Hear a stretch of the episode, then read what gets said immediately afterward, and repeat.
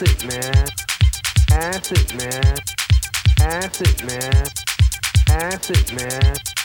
Acid man. Acid man. Say, uh, what time is it?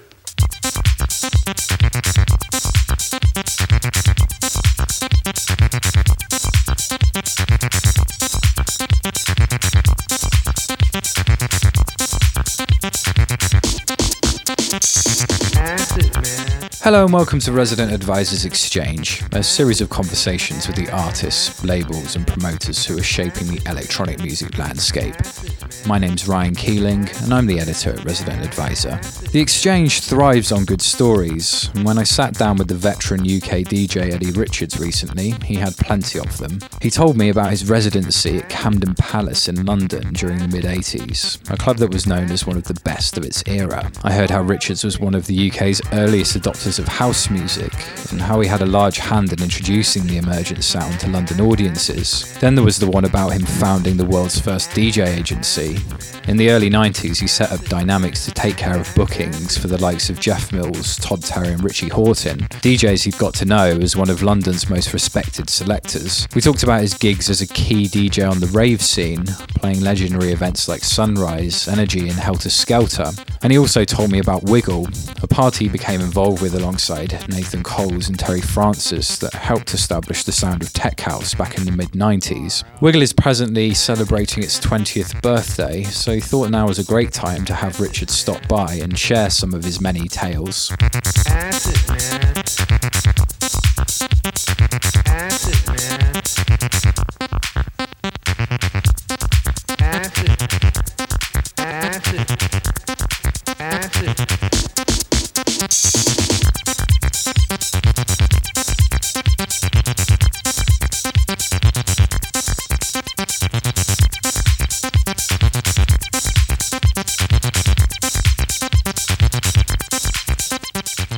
So I think where I really wanted to start was to talk about some of your pre-history, if you like, with DJing before um, you became what would be considered like a, a club DJ. Do you recall when you first kind of became interested in the idea of playing music for other people? Yeah, I do, but it wasn't really my idea. It was a friend's idea. We was at school together, and uh, he was just into uh, kind of techie stuff. He seemed to know like serial numbers, model numbers of equipment and stuff. You know, one of these guys that is kind of you know into all that stuff. He suggested like let's start a mobile disco. So I was like, yeah, great idea. You know, when you're at school, you just do your thing. So we went out and just bought one turntable, and it was like a Garrard, Garrard SP25 Mark II. You know, like a not even belt drive. It was like some like a wheel drive thing. And we were committed after that. We just we decided to buy another one, and then we looked in the ads in the back of like wireless magazine and, and bought a mixer and had to solder all that together. We figured we needed a speaker, so we borrowed a speaker from somebody who was in a band, but he was a bass player, so we only had an 18 inch speaker. So uh, that was the first thing that we did. And I've said this before, but we actually called this mobile disco Ministry of Sound. Right, believe it or not. And I've actually got a picture of a. We made our own like coffin out of chipboard, covered it with Fablon. I don't know if you know what Fablon is, but No. it's Fablon is like it's like a sticky back plastic, and we we covered it in all this orange Fablon with fluorescent green letters along the front saying Ministry of Sound. Have you since brought that up with Ministry of Sound? No, I haven't. But you know what? At that time, I registered my name. I had a different name when I started. So I registered a name Eddie Richards, and I thought I'd registered Ministry of Sound. So I was kind of digging through all the documents. I think I might even have it somewhere where I've actually I own the registration to that name. So did you get any bookings with this mobile disco? Yeah, yeah, we were booked. Uh, See, my dad was like part of a like a social club thing, and he, I think one of my first bookings was was for the place that he worked. But those kind of things at those days, they they seem to attract like I don't know. Uh, my sister was into was into Motown, and she was like a mod. She was quite a lot older than me, and so the first things I did were like for all these mods, basically, and they were just into Motown. So, and she was into Motown, and that's what we played. I played like Motown, and like you know these guys on scooters turned up, you know skinheads, and that's the first first mobile discos that we played. So, if someone was interested in going out and hearing like these particular styles of music around that time, would it be more often that a mobile DJ would play these types of events rather than like going to a, a club where there's like an installed like sound system Yeah. and DJ booth and those kinds of things? See, I don't remember if there was clubs at that particular time. I was like really young. I was like fourteen or something. Oh, right, okay. and this was just like a you know like a working men's club if you like a sports and social club you know and they just had a night like a disco night but it just happened to have mods. That's what was around at the time. And my sister kind of was there and she was going out with this skinhead guy. And so we that's what I played. I played Motown and stuff. And when I first got into it I wasn't wasn't really into music. It was just more like my sister was into it. And I just kind of got dragged into it through my friend buying this equipment really. What did get you into music? Was a turning point? Yeah, that's a good question. I'm not really sure if there was a particular turning point, but I found that I was the music that I liked. You know, it seemed to stay with me, if you like. It's it stood the test of time. You know what I mean? And I found that out since then. The stuff that I just got into before all the internet thing was going on, the music that I got into, I found a generation later or two would be looking for that music too. So I kind of like affirmed my good taste, if you like, at that point in time. Hmm. Uh, what what I got into then is classic today. You know what I mean? And I didn't have any, I didn't have reference points at that time. It was just about what I liked. Did you end up through that kind of doing DJ professionally in some form? I wanted to link this as, because I'd read that you were DJing in um, strip clubs at a certain Yeah. point in time. Would that sort of follow on from the mobile? Yeah, it, it did. I mean, I, I really enjoyed DJing. It was just with a mate, and we were out, you know, doing whatever we could do, really. But then I went to college. My parents wanted me to go to college in South Bank Polytechnic, and uh, you know, I didn't. I wasn't really that interested. I was kind of doing it really because my my parents wanted me to do it. So at lunchtimes, I was just going out, and I managed to actually get a little spot DJing in a, like a lunchtime thing, strip club, and I started playing there. It, I don't know if it was really a continuation of my love for DJing or something I knew how to do, and it was just get out of classes basically. But that's how it continued from from that point. The actual turning point for me was there was a local. I used to live in Milton Keynes. I still do. Place called the Starting Gate in Milton Keynes. It was a pub, a bikers pub.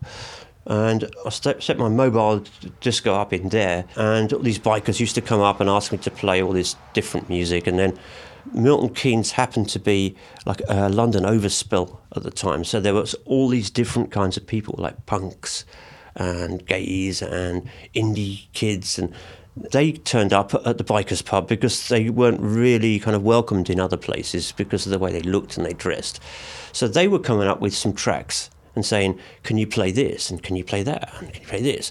And I really got into some of the stuff they were playing, you know. And that pub, you know, started to attract a lot of kids, and it turned into like this, like an indie gay kind of night, and it was really successful. And some of the guys in there were saying to me, you should go to this club in London called Heaven. And I, I hadn't really actually even gone to London, to be honest, that much. I see. So that's some of the gay guys who would go. Yeah. Yeah, yeah, yeah. They would they said to me, "You should go to Heaven. It's a really great club." So I went to Heaven, and I was totally blown away. It was like like a revelation. You know what I mean? It's like I was looking for something, and I didn't know I was looking for it, and I found it in Heaven. It was like the music was completely different.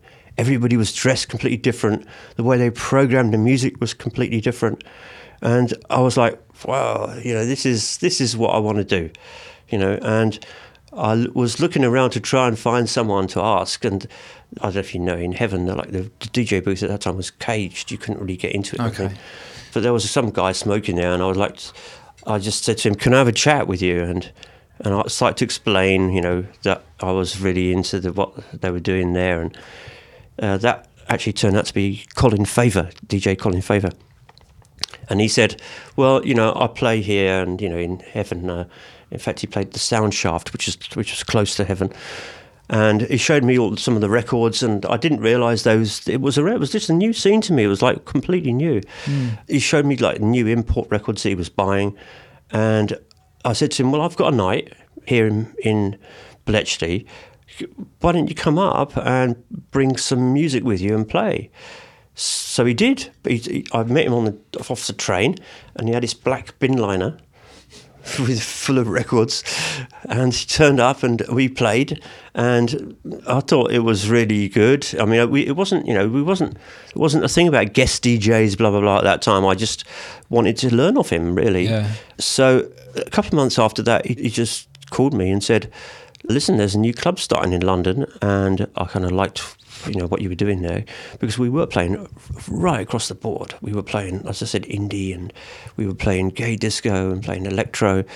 And you were saying to me, "Why don't you come down, you know, and you know, sort of talk to the guys there because they're looking for another DJ." So I was like, "Okay." And this was the Camden Palace in London, Yeah. and I got the job. And so I went from being like, you know, not knowing almost nothing like a few months before to playing in a in a club which got voted to like best in the world for like four years in a row. It was like it was the equivalent of Fabric now. Yeah. You know what I mean? It was so. There it was. My journey started. Yeah, I mean, were there similarities with what you were doing in Milton Keynes and what was being played at Heaven? Well, this is it. I was doing something that I think that that's what Colin recognised. I was Right. doing something that was kind of on the ball, but I didn't realise it was on the ball. I was just doing my thing. Yeah. I was just playing music that I liked, and you know, crossing genres, but just doing what I thought was was playing what I thought was good music, and that seemed to have you know seemed to have caught something you know with with Colin and the, obviously with the guys at um, Camden Palace. The person that interviewed me was Rusty, uh, Rusty Egan, and he was part of Visage. You know, and Visage started all the Blitz thing, and in fact, that's the reason they got offered the Camden Palace. They were asked if they would host it it was obviously what I was doing was recognised by Rusty, and I found that you know when I started playing at at Camden Palace, it you know what I was playing in in my little pub in Bletchley was pretty much what they were doing in London at that time. You know, surprisingly, they were playing the same sort of thing. They were playing a bit of indie, they were playing a bit of gay disco, they were playing all this like new electronica, and I was just at home.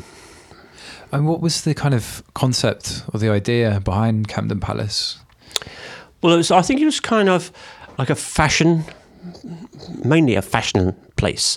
They expected a crowd that were going to Blitz Club at the time.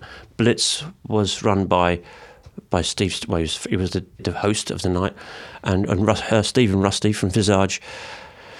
And Boy George was actually worked in a cloakroom at the time, I think, uh, at, the- at Blitz, and it had all the all the fashion kids.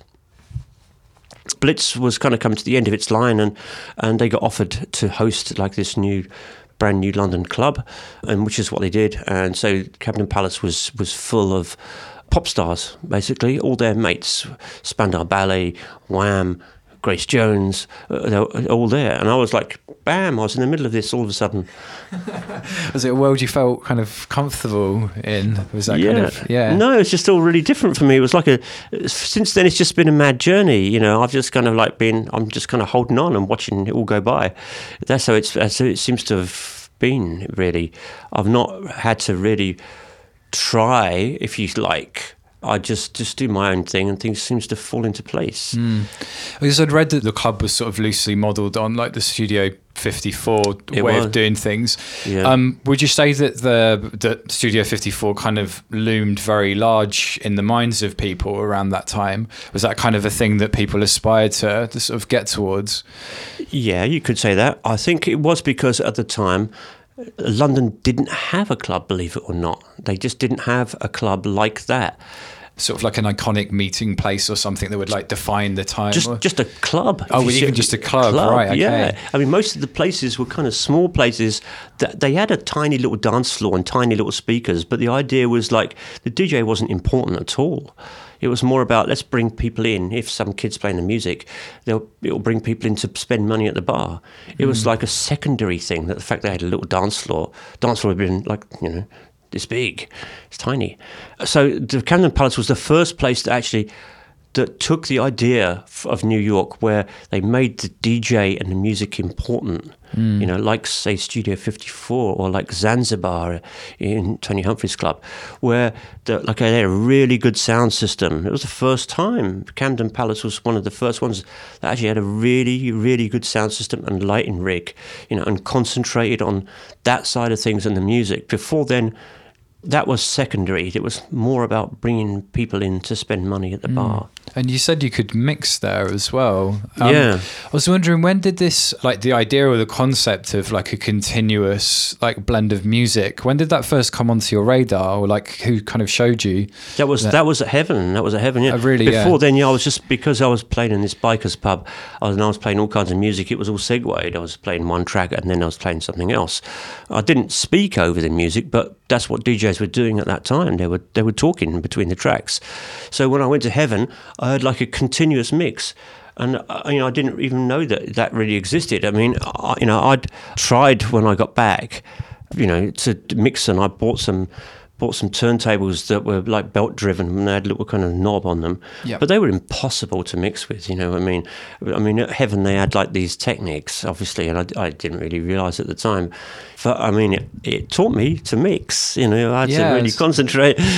So Camden Palace was where you started beat matching records. Probably, yeah. They had, they had three. They had three techniques there- there. They had a reel to reel because I mean that's what they were using, you know, in New York at the time. If you had a demo, you wouldn't you wouldn't have a white label to give to the DJ.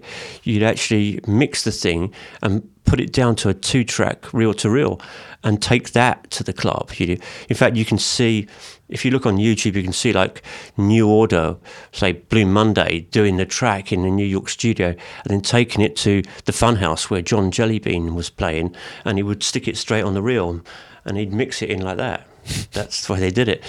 So assume it was at Camden Palace that the earliest house tracks were coming through. Yeah, yeah. I mean, do you remember some of those like earliest encounters? Yeah, I do. I, I was trying to find music. In fact, I spent a lot of my week. I was only working at um, Camden Palace like a. I did a Tuesday, which is a bit of a. It was like a. It was called like the Gong Show or something, some weird thing, and and I was doing Friday and Saturdays there as well. But I used to come down in the week in London and, and go to like the record and tape exchange, go to all the record companies to pick up new stuff. You know, I was in a position in where I, I was getting decent money. I could afford to get the music, and I was just going crazy. Yeah. I was just buying huge piles of vinyl every week, just going mad. Really, you know, I had I had uh, everything. You know. I guess I'm interested to know what the sort of conversation surrounding this music was like at that time. Like, you know, if you were discussing it with fellow DJs or like people who were into it, like, but you know, how were you interpreting it? Because I assume that you didn't like there wasn't this glut of information around that time, was there? Well, You know, uh, these records was just arriving from the US. And, Yeah, no, there wasn't a glut, but there was one shop. There was one shop everybody used to go to was Groove Records in Wardour Street, which is probably closed by now. But the one I went to, I found this little secret place, and it was uh, called Smithers and Lee in Oxford Street. It was basically a department store with a music thing, and I started talking to this guy in there, and he really knew his stuff, and that happened to be Joey Negro. You know, he was Right, that, he was the, basically the buyer, and he was into music, and he was kind of using using them to buy with his own preference. So I found this little secret hoard. So I used to go to Smithers and Lee and buy all these and import tracks. And one of the first ones I got was, I think, if, if you're talking about house music here, "She's Lost Control" by Sleazy D. I think it came out in '86. I started to play that, and people were saying to me, "Why are you playing this stuff? It's just drum beats." You know, I mean, they, they didn't get it at the time. And I was, I was like, I, I s- thought it was really cool. Yeah, so I guess the approach for you would have been to um, weave it into your existing music that you played. Would that be the way to sort That's of it, that's how it sell people on it? Yeah. Yeah, yeah. And were you finding like with you know increasing enthusiasm, people were just uh, sort of warming up to, to the idea of it? I mean, was it a tough sell? Yeah, not really, because uh, we were kind of the dictators of the style of the fashion, uh, really. So we Yeah. could play what we wanted. In fact, I kind of liked teasing the audience in a way. You know what I mean? We were kind of there, and I could. I, I suppose it's in a position of power, but I I felt like you know I could I could do what I wanted to. I could manipulate the crowd, you know, and I could I could I, I could hold them back until I wanted most of them on the dance floor. I was in that position where I could play what I wanted and get away with it, really. Yeah, I see. And you end up giving some like UK debuts to some of the big US guys, right? Or you were sort of instrumental in bringing some of those guys over for early gigs. Well, yeah, because I mean, what happened after I finished the Camden Palace was that um, I was kind of unemployed for a while. I, I, I don't know why it is with me. I just do these crazy things. I decided that one day I just didn't want to go in anymore, and I didn't. Just stopped. So I didn't have a job, didn't have any money. But then, you know, somehow the rave scene just kind of popped in. The guy that started off the whole scene, Tony Colston-Hayter, his name is, used to live in Milton Keynes, came into like this this local club that I started to play at just to earn a bit of money. And he asked me if uh, I'd be interested in being his musical coordinator, which basically f- was finding the music for his parties that he was going to do. So I did that, and the first one was in Wembley. It was pretty small. He turned out to be the guy that was instrumental in starting the rave scene. That's what kicked off this whole worldwide phenomenon. Was him walking into this club in Milton Keynes and asking me, and then then that was the first raves. They were the they were called Sunrise. And after that, there was obviously lots of other people copied it, and it just got massive, uh, and it, it spread around the world. Oh, what was that response to? Why was he doing it? he thought that just like I thought at the time, going into like a local club, they didn't really look at what your personality, what your character was like. They looked at what you were wearing. You had to wear a suit to get into some of these places. You know what I mean? They figured that you weren't going to fight in a suit, so they made you wear a suit to get in. He didn't like that idea of things, and I think he just wanted to start something different where there wasn't that kind of focus. It was more about the people; they could do what they wanted. So he started this night, and we did one like in Wembley. It was only a couple of hundred people, and it, it just worked really well. It just people must have been feeling the same as we were feeling. It, it seemed almost like overnight that it changed when people started going to these outdoor raves and stopped going to the clubs. The clubs emptied because you could just do what you wanted in a rave. You could just it just got on for a long time. Sound system was massive. You know, it's like the spectacle was incredible. You know, Yeah, I mean, did it feel like a, in a way that it was melding with other established cultures? You know, thinking about like sound system culture and like hippie movement and stuff like that. There must have been echoes of those things. It was really because it started off small and then just got bigger, and then other people came in to the marketplace to compete. And in order to become the best, it just got into this match of like you know, to get the biggest system, to get the biggest fairground rides, to get. I think that's how it really started, but it didn't start off big. It just got to be big, you know. And in the end, there was twenty five thousand people going out to one of these raves. Do you reflect on those parties pretty fondly? Because I, I mean, I'd imagine it's the sort of thing that would be very easy to become uh, nostalgic over. But I mean, do, do you feel like the parties were as good as people certainly like make them out to be? Did it feel like a really special time? It really did. Yeah. It really did. Yeah. In fact, going back to your earlier question, when house music came in, there was a definite vibe. There was like something in the air. You knew something was happening. Something exciting was going on. That's what it felt like with the raves. That's what it felt like at the beginning of house music. You know. and through the raves, you were able to kind of re-establish yourself and sort of be playing regularly again. Yeah, I definitely was. I mean, I, I had about a year off from leaving the Camden Palace. Then uh, I started working at this this uh, little warehouse. It was called Rip, uh, Rave in Peace. It was run by this guy Paul Rip, and uh, the resident DJs were myself, uh, Mr. C, and Kid Batchelor.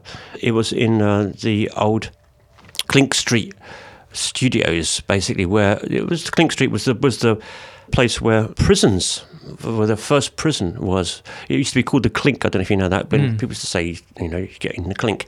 It was because the first prison was was at Clink Street, and it was on that site. Basically, it was a really rundown warehouse that was really dark.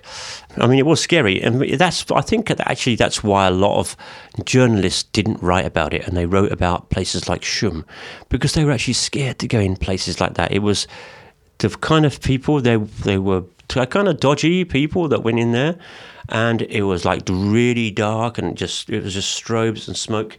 You couldn't see a foot in front of you, you know what I mean? And I can't imagine a journalist kind of wanting to go there and with his notepad and writing something, you know what I mean?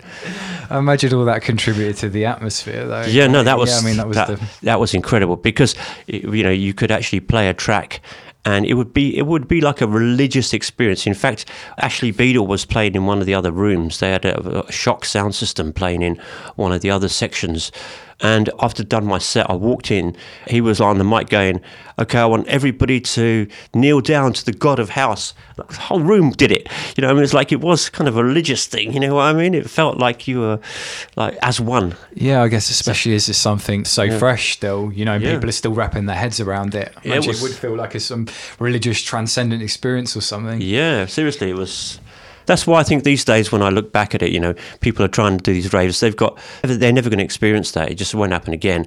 But they haven't seen what I've seen. You know, it's not like, that, you know, they can, they, they're going to capture that again. It's just a shame in a way. I feel sorry that they don't. It's such an amazing time. So it was a little later on, you ended up opening a DJ agency, didn't you? Which I guess for that time was like not something that people did, or it was one of the first, if not the first. I think it was the. I think it was the first. It started off because, you know, when the rave scene started, there was there was a p- few dodgy people that decided they were going to rip people off. The way it worked really was if you were putting on a rave, you didn't really give the address of the place out, you know, mm. because the police would shut it down. So you had a meeting point, and then people would pay for tickets at the meeting point, and then they would take the tickets and they could get into the rave, and they'd be told where the rave was. Unfortunately, there was people that were just putting up meeting points, taking the money, and there was no rave. I thought that, you know, there should be contracts and you know some kind of you know system for the DJs that you know we would you know be able to control it a little bit. And my friend ran, a, ran an agency. He was part of an agency that, that, that booked bands.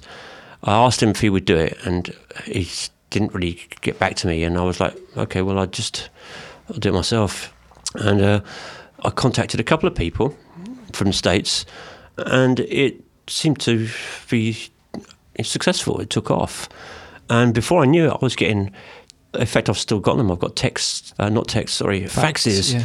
from from from Jeff Mills, from Moby, uh, you know, handwritten, saying uh, we they, we, they heard there's a scene going on. Because the first people I brought over was Da Posse from the states, from Chicago, and I think the word got around. They just telling people there's this mad scene going on in the UK. Word got around really fast there. Then I, then they were all coming to me. And I had this amazing lineup. I had just everybody that was anybody, basically, you know, all, all the Detroit crew, Todd Terry, you know, Green Velvet exclusive, Richie Hawtin, you know, all these people were exclusive to my agency. I'd read that you'd given sort of early gigs to Hawtin. Initially, it was like quite a hard sell on, It on what yeah. he was doing. Well, I mean, I felt that that I was just, you know, again, I was just doing what I liked. I the music that I liked. I was I was n- never really a motive for me about being hip or wanting to make money. It was just about uh, that's what I wanted to do. I liked all these people's music. I took them on because I liked their music and supported their music. That was the reason. It wasn't about money or anything else. And I took on Richie because they he, just brought a track out on Plus Eight called uh, Technarchy, I think it was called, and I really liked it. But it wasn't really that big at that time. It was his first track, and so I had a job s- selling him at first. Yeah. Uh, what was the sort of broader context for techno at that time in London or in the UK? I think everybody they like to pigeonhole things anyway, you know. So, Yeah. and more so these days. But then, then it was a bit broader. You you did have DJs that were playing at the raves. Some of them whom were playing more techno stuff. Some of them were playing more vocal stuff. It didn't really matter at the time, you know. Some of them were playing more Balearic. It just was the accepted thing at that time. Nowadays, it seems like you know you go to a club because you're into, you know, sort of deep techno or, or drum and bass or whatever it might be, but it wasn't so pigeonholed at the time. So, uh, in terms of the agency, what Yeah. happened? What happened when we got bigger, we gone bigger and bigger and bigger. We opened up offices in Japan, in um, San Francisco, in New York, in Belgium, in South Africa, in Canada. It just got really big, and I was, I was like using it uh, as a kind of really getting other people to represent the same people as we were representing in their particular territory, because I figured we couldn't get around to all those territories at one time. It'd be better for someone who knew their area, concentrate on it. So I was, I was, you know, really giving them the business, and they'd have to come through us eventually. But it was, you know, we had offices set up everywhere, and it got to the stage where I wasn't actually DJing so much anymore. I ended up like just like running around after this business that I didn't really want to do in the first place. So I ended up like being a businessman or an accountant or something, you know. what I mean, and I was thinking, no, I can't do this anymore. So in kind of the height of it being really successful, I decided to close it down. People were going, "No, you're crazy." You know, it's like it was making money and it's doing well, but I was thinking, why am I doing this? I didn't Yeah. even want to do this. Uh, so I guess it was this time around 20 years ago that you were first approached by Terry Francis and Nathan Coles, who were pitching you on an idea for a, a club night. Yeah. So what happened was that I was, you know, I think we've mentioned I live in Milton Keynes. It's like right at the, in the centre of the country. When the rave scene started, it wasn't about about DJs from other, other countries. In fact, if you look, if you pick up an old DJ, which is- which is what I did a few, a few weeks ago, it wasn't even called DJ Magazine; it was something else. There was no mention of any of, of any international DJs. It was all about the UK. So how long ago are we talking? Or what, what say 93. 93, okay. Yeah. Yeah. Just the scene wasn't wasn't international at all. In fact, when I used to travel to some places, some of the DJs used to say to me, "Please bring along any promos, anything that you've got," because they couldn't even buy records in their country, let alone their city. You know, I mean, it was so hard to get music internationally at that time. Where were you going around that time? Well, uh, mainly in Europe, just mainly in Europe. I did a few gigs in the States as well. It just started to spread. I think it spread because some of the kids that went to the parties, you know, they found themselves somewhere else and thought, I can export the idea. So they started their own little rave scenes, and that's kind of what started off the whole rave scene around the world. Just kids moving around mm. and knowing something that the other people didn't know, and starting off their own little club nights, and then the rave scene was got bigger. I was on most of the flyers for most of the big raves at that time. So a lot of people were calling me saying, "Can you play somewhere else?" That was the first time I started traveling. Yeah. around in the early nineties. So with the Wiggle party, the guys had already started out by the time they approached you. Was that is that right? Yeah, yeah. They, they, I think Terry and Nathan met, and I DJ'd for them one day, and they just one night, and they just said, "Would you be interested in being our resident?" So that's how it still is. Basically, it's Terry and Nathan's thing, and I just turn up and DJ. Yeah. So uh, And what was uh, what was their kind of pitch to you around the time? What were they trying to achieve with it? they just wanted to do something that wasn't sort of commercial. That wasn't. There was just something different, and I, I knew what they were trying to do because that was always in my mind. You know what I mean? When I f- even first started DJing, when I even first went to heaven, it was I was looking for something different. I was looking for something that you know I felt at home with, and I, that's what I thought when I met Terry and Nathan. That they were on the same tip as me. They wanted to do something different, something mm. from their heart. You know what I mean? How would you describe your style around that time? Black, American, I suppose that was my thing. I had to have a groove. I had to have a bass line. I'm still into that. I think that that's what my music revolves around. I mean, with that sort of early guests that played the parties that would kind of define what was going on, were they bringing over guest DJs? In fact, Not really. I mean, No. there was just us three. It was really based around us three. We started to, to bring in guests after a while, uh, mainly because people were asking us. In fact, even Richie asked to play at Wiggle. We- You know, it had a it had a pretty big name, but you know, I'm happy to say that you know we just did our, our thing. Things have changed a lot these days. I, you know, I don't want to knock it, but these days it's all about hype. You know, I mean, it's all about this kind of trendy, kind of hipster stuff, and um, you know, I don't really fit in with that. I've always just done my thing. You know. So the way you're describing the music with this sort of emphasis on groove, would you say that this was the sort of genesis of this thing that later became known as tech house? Well, I've got a cassette at home, and it was from Mr. C. And on one side it says tech, and the other side it says house. And he's the guy I think that probably coined the term tech house because it wasn't about being a genre. It was about mixing styles of music. It wasn't being conformist and saying I like techno or I like house. It's like I like both. Why can't I play them both? So you know, it, it was tech on one side, house on the other, and that's what we were playing. Ah, okay. Do you think it's kind of been uh, misconstrued over That's- the years as just yes, being like just the exploration of the middle ground rather Yeah. than being like you know this Well, wide thing? Somehow, I think that it got to be, uh, you know, the genre got to be describing a sound that was like tribal. How I don't know, but it did. And then all these American labels jumped on that, you know, and then you know like Halo and Hipp-E and all those guys, and it just kind of burnt that out. And, and tech house got to be a dirty word in a way, hmm. which is a shame because it wasn't like that when it started. Yeah, I mean, I guess at the time there was some like you know very sort of interesting like percussive led records that just had this sort of you know great sort of understated attitude in a way. Yeah. I was looking for those tracks. I was looking for something that wasn't too vocally or wasn't too techy. You know, it was something in the middle ground that you know had a groove and a bass line. I mean, did you find yourself like picking from both sides around that time, or were you sort of Yeah. equally interested in Yeah, no, I, no and house? I was equally interested in everything. You know, my career uh, had grown up by you know getting into like gay disco, but in, into indie or whatever. So basically, if I found a track that I liked, I didn't care who it was by. And in fact, a lot of people were asking me about the names of tracks and. Well, I suppose a lot of other DJs have said it, but at that time when I was picking vinyl, I was picking from just the colour of the label. I didn't really care if it was Madonna on the label or whoever it might be, if it was good uh, and I thought it was good, I would play it. And it wasn't about you know anything other than you know what I liked. And I guess that's a spirit that lives on to this. Well, I hope so. yeah, I hope I don't get dragged into it too much. I've seen a lot of people get dragged into it. Really, unfortunately, you know, where they started off with this different vision and ended up just getting you know dragged into the the kind of all the corporate you know hype. Uh, With this sort of sound in mind, around the end of the late 90s, early 2000s, you had like a number of labels going sort of I did. simultaneously. And Yeah. what was the sort of overall aim and how did you like differentiate between them?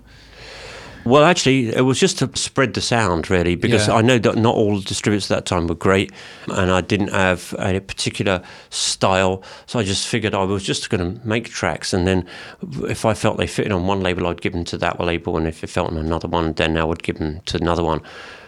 But unfortunately, uh, at that time, you know, the record industry wasn't doing great, and all my distributors went bust. So my labels went bust because I, you know I was owed money from the distributors. They had stock of mine which I didn't get back, and I lost quite a lot of money, and really just gave it up after that. sort of interested. I mean, I wouldn't want to like put too defined terms on what you were doing, but I think what's very like noticeable to me is this this very nice kind of like understated, like you know, very functional, very focused on the club, but this very like understated way of doing things. Hmm. Is there sort of a like inherent appeal in that approach to you? Does Yeah. that sort of like reflect your attitude towards music or like other things you think? It does. I've when I first thought about DJs, I just thought, well, seriously, what are these guys doing? They're standing up there playing someone else's music. Really, it's not that difficult. You know what I mean? So I've never tried to like grab the limelight because I've never felt like I should. I deserve it. It's just more about like I've got a particular taste and I just do my thing. And if some people like it, then great. You know, it's like people seem to debate and get all deep about this stuff. It's you know, what's the big deal? Uh, so when a fabric opened up at the end of the 90s, I assume you were playing there from almost the beginning. Is that right? Pretty much from the beginning. I can't remember exactly when the first time I played there, but I did go even before the club opened actually to have a look at the, the you know the way they were doing it, and uh, it, yeah, it just was looked amazing. I mean, I just looked like my kind of place. I would have loved to actually been you know asked to be the resident there. You know, Terry got the job, and he deserves it. He's a great DJ. And why was it such a good fit for kind of what you were doing and sort of what Wiggle was doing? Why did it kind of resonate, or why was it sort of a, a good relationship? I think it was uh, because it was run by this guy Keith. Keith used to come to a lot of the parties that we did. He understood where we were at. In fact, he was the you know a huge supporter, which is why I think Terry got the job. Basically, you know, he used to come to the Wiggle parties. He liked that attitude. It, that's what it takes, I think, to run a good club. It takes someone behind it that's got the right attitude, the right sense of what they think a club should be like. And it continues to this day. If you look at Fabric and what they're doing, they're now 15 or 16 years, maybe. I think that's amazing for any club to last that long. And the lineups are still really, really good. You know, I mean, people might knock it because it's like everything, it's got a little bit more touristy. But what's in people's hearts there is still the right thing. Yeah, I mean, do you still kind of gain the same like feeling from playing there? Has it always been like an enjoyable experience I love for it. like the last fifteen years? I love it. And you know what? It's like it's like if you fuck up there, excuse the language, then you can only blame yourself because everything is completely sorted for you. You know, it's down to you on that night. You know, Do you have a um, particular room you like to play in the club? I like room three. Actually, I do my own demo night. I've got a regular night with Terry uh, every three months there, and they allow us to pick the guests that we want. Um, what we're trying to do is introduce new, uh, upcoming talent that hasn't quite yet broken or got to the stage where Fabric would book them. So we kind of introduce them. Uh, I like Room Three because it's like a room within a club. It's like it's almost its its own club. It's very transient. People walk through there, so it's a challenge. You have to play well to keep people in that room because they're not really interested in that room. They're more interested in room one and two, and they just like wandering around the club checking it out. So if you can grab them and keep them there, you're doing a good job. And I always love a challenge. Because it almost feels like as a DJ, you have like a 10 minute window of like demonstration, and they're always looking for an excuse to go to somewhere else. Yeah, that's how it was been from the start. As I said, when I started at Camden Palace, I was was doing that. I was trying to manipulate the crowd. I was seeing what work, what I needed to do. I was learning. You know, I was taking it all in. Yeah, I wanted to ask about this actually because obviously you've been DJing for a good number of years now. But do you see sort of through lines from what you were doing like back in Milton Keynes to like your sets these days? Has there been like a prevailing attitude? Do you think? So I just try and keep it real. I just try and think to myself, you know, just pick the tracks I like, not get influenced by names, by trends, by hype, or anything like that. I'll just listen, and if I like it, I'll play it. I don't really care who it is. Don't try and follow anything. I find it difficult when people ask me that question, like, "Who's your favorite DJ?" Who you, you know? I don't actually pay much attention to what's going on. I try and keep it like I did from the beginning, which is just like there's the music that's out there. I listen to lots of it. I select what I like, and that's what I play. And you know, I managed to build up a following around the world. I don't get bookings you see these days anymore, uh, or at all. Never used to. From uh, you know the hipster kind of crowd. I'm, I'm not a name DJ. I'm not a flavour of the month. I've always been there. People book me because they know what they're going to get. So I've got friends all over the world. So when I DJ, it's like instead of going to some random gig that they book me because my name's blah blah blah, it's more like I'm going to visit some friends, and then I visit some other friends in another part of the world and some other friends, and that's what I love about it. I, I'm glad I'm not involved in that, you know, getting booked just because of I'm this or I've got this production out and. That's bullshit, right? It's interesting you say that because I would link this back to the the music you were making and releasing because I think one of the key qualities for me was this like longevity. Yeah. Right, there's this idea that there's not really like necessarily of its time. I mean, you can place it like in a in a certain window of time or something, but you know, those records could be like dusted off and played at any time and like you know not really leave DJ's bags for a long time. Yeah. Like, is this idea of longevity been something that has been like you know key in your thinking? Yeah, question actually, because that's exactly what I was thinking most of the time. You know that you know I, I examine other people's music, and it's that that's that I like that longevity. I like the fact that you know I'm liking a track and I discovered it, and these days the same kids, some other kids are liking it and discovering it. You know, it, it does stand the test of time. When I make mixes, or when I buy music, that's that's what's behind my thinking is can I play it again later on? It's got to be just a certain quality, and I'm pretty good at picking up stuff that's like that, you know, and, and I, I, I stand by that still. And you're someone who's sort of placed a lot of um, importance with pushing new music as well. Why has that been so important to you? Would you say? because I'm bored quickly. That's pretty much the bottom line. Yeah, I have to actually avoid playing some tracks. You know, some people like they play house music all the time in the car at home. I actually have to avoid that because if I listen to something too much, I get bored with it, and then I don't play it, even though it's a good track and it really should be exposed to to the crowds out there. So I, I just generally try and listen to it. If I like it, I put it in my you know virtual box to play out, and then um, and that's it. So you made a the shift to digital DJing at a certain point. When was that? About seven years ago. Yeah, I mean, did it feel like much of a change in thinking or approach, or did it was it just like a okay, this is natural. I'm I'm going to get into this thing. Uh, I've always been into technology. I've always been into new things. I wanted to try it out, and I liked the idea of it. It just it felt like playing vinyl, except my choices weren't limited any longer. I could take along ten thousand tracks with me. You know, that's what I liked about it. I don't really see what there's people have got hang up about it. I don't really know why. You know, it feels the same to me. You know, playing that music. In fact, these days the, the software has got quite sophisticated. What I, I use a lot in Traktor is the fact that I can jump around within a waveform and and play a beginning and loop it and then jump to the end and play. You can't do that with vinyl. Vinyl is very linear. It starts at the beginning, it goes through, and if there's a shitty breakdown that you don't like, you have to put up with it.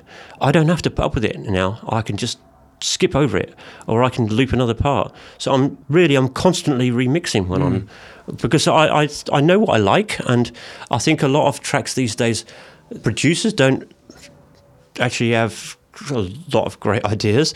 The track's good for two minutes and they stretch it for six, so I just play the good two, you know. Do you think it's made you a better DJ? I think so. A lot of people think so as well. They, you know, when I started playing on, uh, it was Serato at first. People were saying to me, my sets uh, definitely more interesting. So uh, I, don't know, I go, I go along with that. You know, uh, I think that it's, it's made it more exciting. You know, I do get, I do get these ideas like I'm playing somewhere. I go, oh wow, that'd be a great track. I can just dig it out. There it is. I've got ten thousand tracks with me. It's not like I've got, you know, these days if you're playing vinyl, you know, it's, it's it's hard to take a big box of vinyl. You know, so you've limited to maybe what 150 tracks. It's crazy. Do you feel as though the culture surrounding DJing has shifted a lot in the time you've been involved with it? Like certainly if you look back to the time around the early 90s and the the people who would be involved with it and the discussions that would take place surrounding it, like is it much different these days, do you think? I think in the UK, there's not much that have changed. I think they're really quite educated. In fact, I noticed this when I was when I started a DJ agency and I brought guys from the US. They were really quite shocked, uh, you know, how knowledgeable the UK kids were. They knew about producers, they knew about labels. It seemed like in the US they were saying to me, "Well, if it's not top 40, people don't really care." I mean, surprisingly enough, people like Derrick May were saying there's not that much going on in Detroit. It's not like it's you know known. It's not like it's bought by those. It was being bought in the UK and in Europe. Actually, back in America, it was all about top 40. You know, they were shocked about the scene. So I, I think, well, the, the kids in the UK are really quite knowledgeable, and that's that's always been the way they are. They are now as well. So next month, uh, you're going to be celebrating 20th anniversary of Wiggle. Would that be the exact date that they started out? Do, do you Um, recall? Who knows what the date was? It was a bit uh, you know, dim and distant past there. But no, we, we, we chose that date because when we decided that we were going to do something, you know, uh, like have a have a party, and we approached Fabric, we asked them also if they would be interested in having a, a mixed CD out, which they agreed to distribute for us. It's just taken a little while to get those tracks in for us to be able to get the mix done. We don't see each other as often as you know we'd like these days. We have got our independent careers. Nathan lives in in Ibiza, so you know time just kind of flew. And by the time we've actually got this mix done, a couple of weeks ago, it's already you know July. So we have to now schedule the actual mix party for September.